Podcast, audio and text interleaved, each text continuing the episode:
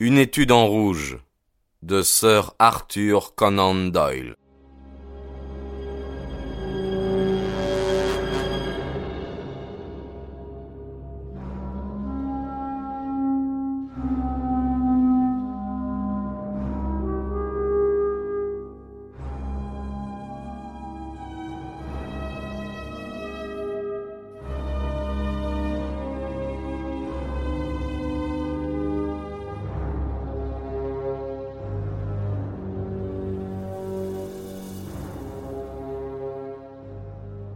Chapitre 13 Suite des mémoires du docteur John Watson.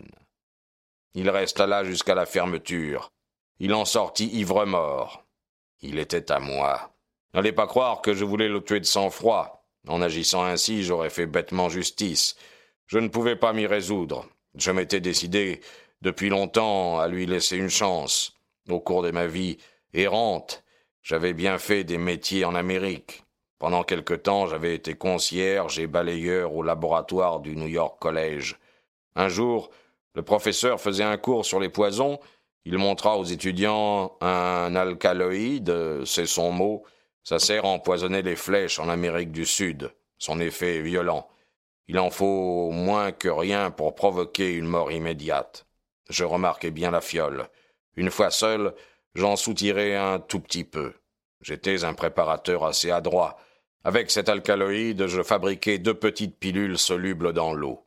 Je mis chaque pilule dans une boîte et j'y ajoutai une autre pilule semblable mais inoffensive.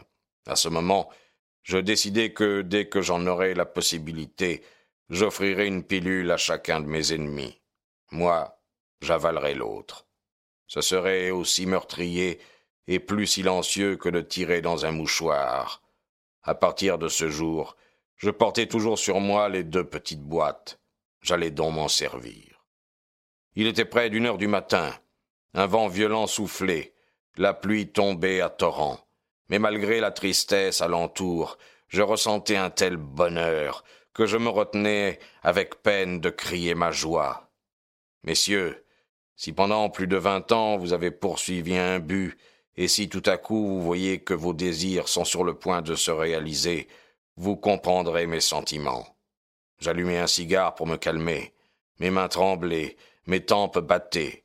Chemin faisant, je voyais dans l'obscurité aussi distinctement que je vous vois ici le vieux John Ferrière et ma douce Lucie qui me souriaient. Ils m'accompagnèrent durant tout le trajet, l'un à droite, l'autre à gauche de mon cheval, jusqu'à notre arrivée à la maison de Brixton Road. Là, il n'y avait pas un chat, on n'entendait pas d'autre bruit que le clapotement de la pluie. Par la portière, je vis Drebber tassé sur lui-même, dormant à poing fermé. Je le secouai par le bras.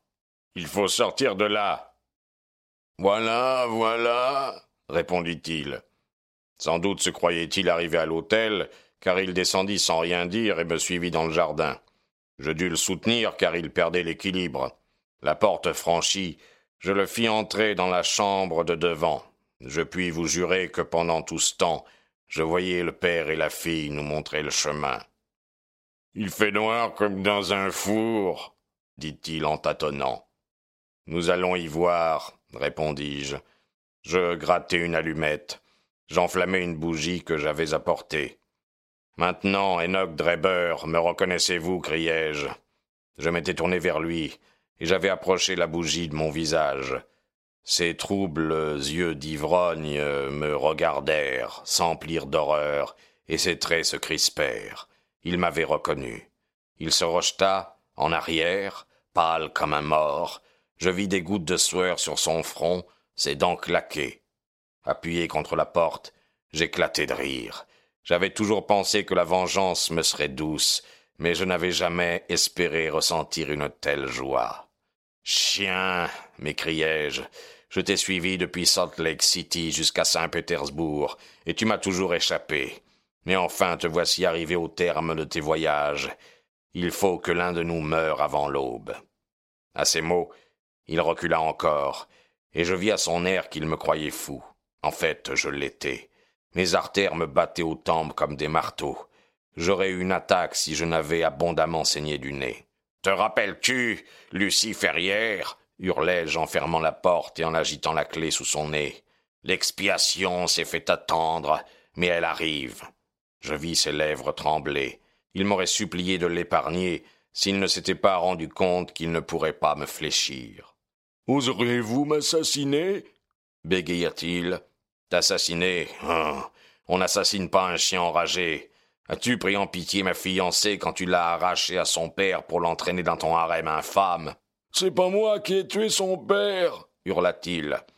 Mais c'est toi qui as brisé le cœur de Lucie. Je criai plus fort que lui, puis je lui tendis la petite boîte de pilules. Que le Dieu Tout-Puissant soit notre juge, choisis et avale. Une de ces pilules contient un poison mortel, l'autre est inoffensive. Je prendrai celle que tu laisseras. Nous allons voir s'il y a une justice en ce monde ou si nous sommes seulement menés par le hasard. Il s'agenouilla avec des hurlements sauvages. Il me suppliait de l'épargner. Je tirai mon couteau, je le lui mis sur la gorge pour le faire avaler la pilule. Je pris l'autre pilule et nous restâmes face à face quelques instants. Qui de nous deux mourrait?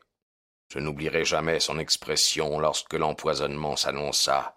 J'éclatai de rire et lui montrai l'alliance de Lucie. Mais l'effet de l'alcaloïde fut foudroyant. Un spasme douloureux tordit ses traits, il étendit les bras, tituba, puis avec un cri rauque, il s'effondra. Du pied, je le retournai et je mis la main sur sa poitrine. Aucun battement. Il était mort. Pendant tout ce temps, mon nez avait saigné. Je ne m'en étais pas occupé. Je ne sais pas l'idée qui me prit d'écrire avec mon sang sur le mur. Je me sentais joyeux, le cœur léger, et j'imaginais de jouer ce bon tour à la police. Je me souvenais qu'à New York, on avait trouvé le mot rache écrit sur le corps d'un Allemand assassiné, et les journaux de l'époque avaient accusé les sociétés secrètes. Ceux qui avaient intrigué les New-Yorkais, pensais-je, intriguerait autant les Londoniens. Alors je trempai mon doigt dans mon sang et écrivis le mot sur le mur bien en vue. Je regagnai mon fiacre. Il n'y avait personne, le temps était toujours abominable. J'avais déjà fait un bout de chemin quand je m'aperçus que je n'avais plus l'alliance de Lucie. Cette découverte me fut un coup terrible. Je n'avais d'elle que ce souvenir. J'avais dû la perdre en me penchant sur le cadavre. Je fis demi-tour et après avoir laissé ma voiture dans une rue transversale, je courus à la maison car je voulais retrouver l'anneau coûte que coûte. Je tombai pile sur un agent qui sortait de là. Il me fallut jouer l'ivresse pour ne pas être soupçonné. C'est ainsi que mourut Enoch Dreber. Pour venger la mort de John Ferrière, il ne me restait plus qu'à en faire autant à Stangerson. Je savais qu'il résidait à l'Holidays Private Hotel. Toute la journée, je flânais autour. Mais l'homme resta caché. Sans doute n'ayant pas vu revenir Dreber à la gare, se méfiait-il. Ce Stangerson était malin et toujours sur le qui-vive, mais il se trompait absolument s'il espérait m'échapper en restant à l'hôtel. Je repérai bientôt la fenêtre de sa chambre. Le lendemain, au petit jour, à l'aide d'une échelle qui se trouvait là, j'y grimpai. Je réveillai Stangerson. Ta dernière heure est venue, lui dis-je. Tu vas payer pour le crime que tu as commis autrefois. Je lui racontai la fin de Dreber et je lui offris les pilules. Au lieu d'accepter cette planche de salut, il se précipita hors de son lit et me sauta à la gorge. En état de légitime défense, je lui portai un coup de couteau en plein cœur. N'importe comment, il devait mourir. Sa main était criminelle. La Providence lui aurait fait choisir le poison. Je n'ai plus grand-chose à dire, heureusement parce que je suis à bout. Pour retourner en Amérique, il me fallait un peu d'argent. J'ai continué mon métier de cocher. Tout à l'heure, j'étais dans la cour. Un gamin tout déguenillé venu me dire qu'un monsieur habitant au numéro 221 bis de Baker Street réclamait une voiture. Sans rien soupçonner, je m'y suis rendu. Pas le temps de dire ouf. Ce jeune homme m'avait déjà passé les menottes. Voilà toute mon histoire, messieurs. Vous pouvez me prendre pour un meurtrier. Moi, je soutiens que je suis, tout comme vous, un justicier. Nous avions écouté en silence ce récit bouleversant. Les détectives officiels, tout blasés qu'ils fussent, avaient suivi avec un intérêt visible la confession de Jefferson Hope. Un silence tomba, troublé seulement par le crayon de l'estrade qui prenait ses dernières notes en sténo.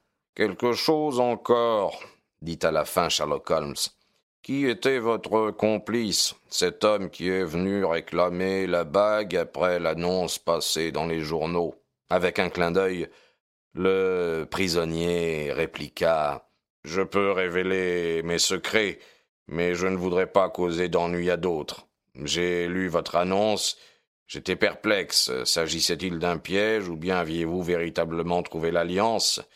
Mon ami eut l'obligeance d'aller voir. Avouez qu'il a rempli sa mission avec adresse. Bien, tout à fait de votre avis, reconnut franchement Holmes. À présent, messieurs, déclara solennellement l'inspecteur, il faut se conformer au règlement. Jeudi prochain, le prisonnier comparaîtra devant ses juges. Votre présence sera requise. D'ici là, je suis responsable de cet homme. Il sonna. Sur son ordre, deux gardiens emmenèrent Jefferson Hope. Holmes et moi quittâmes le poste. Un fiacre nous ramena à Baker Street.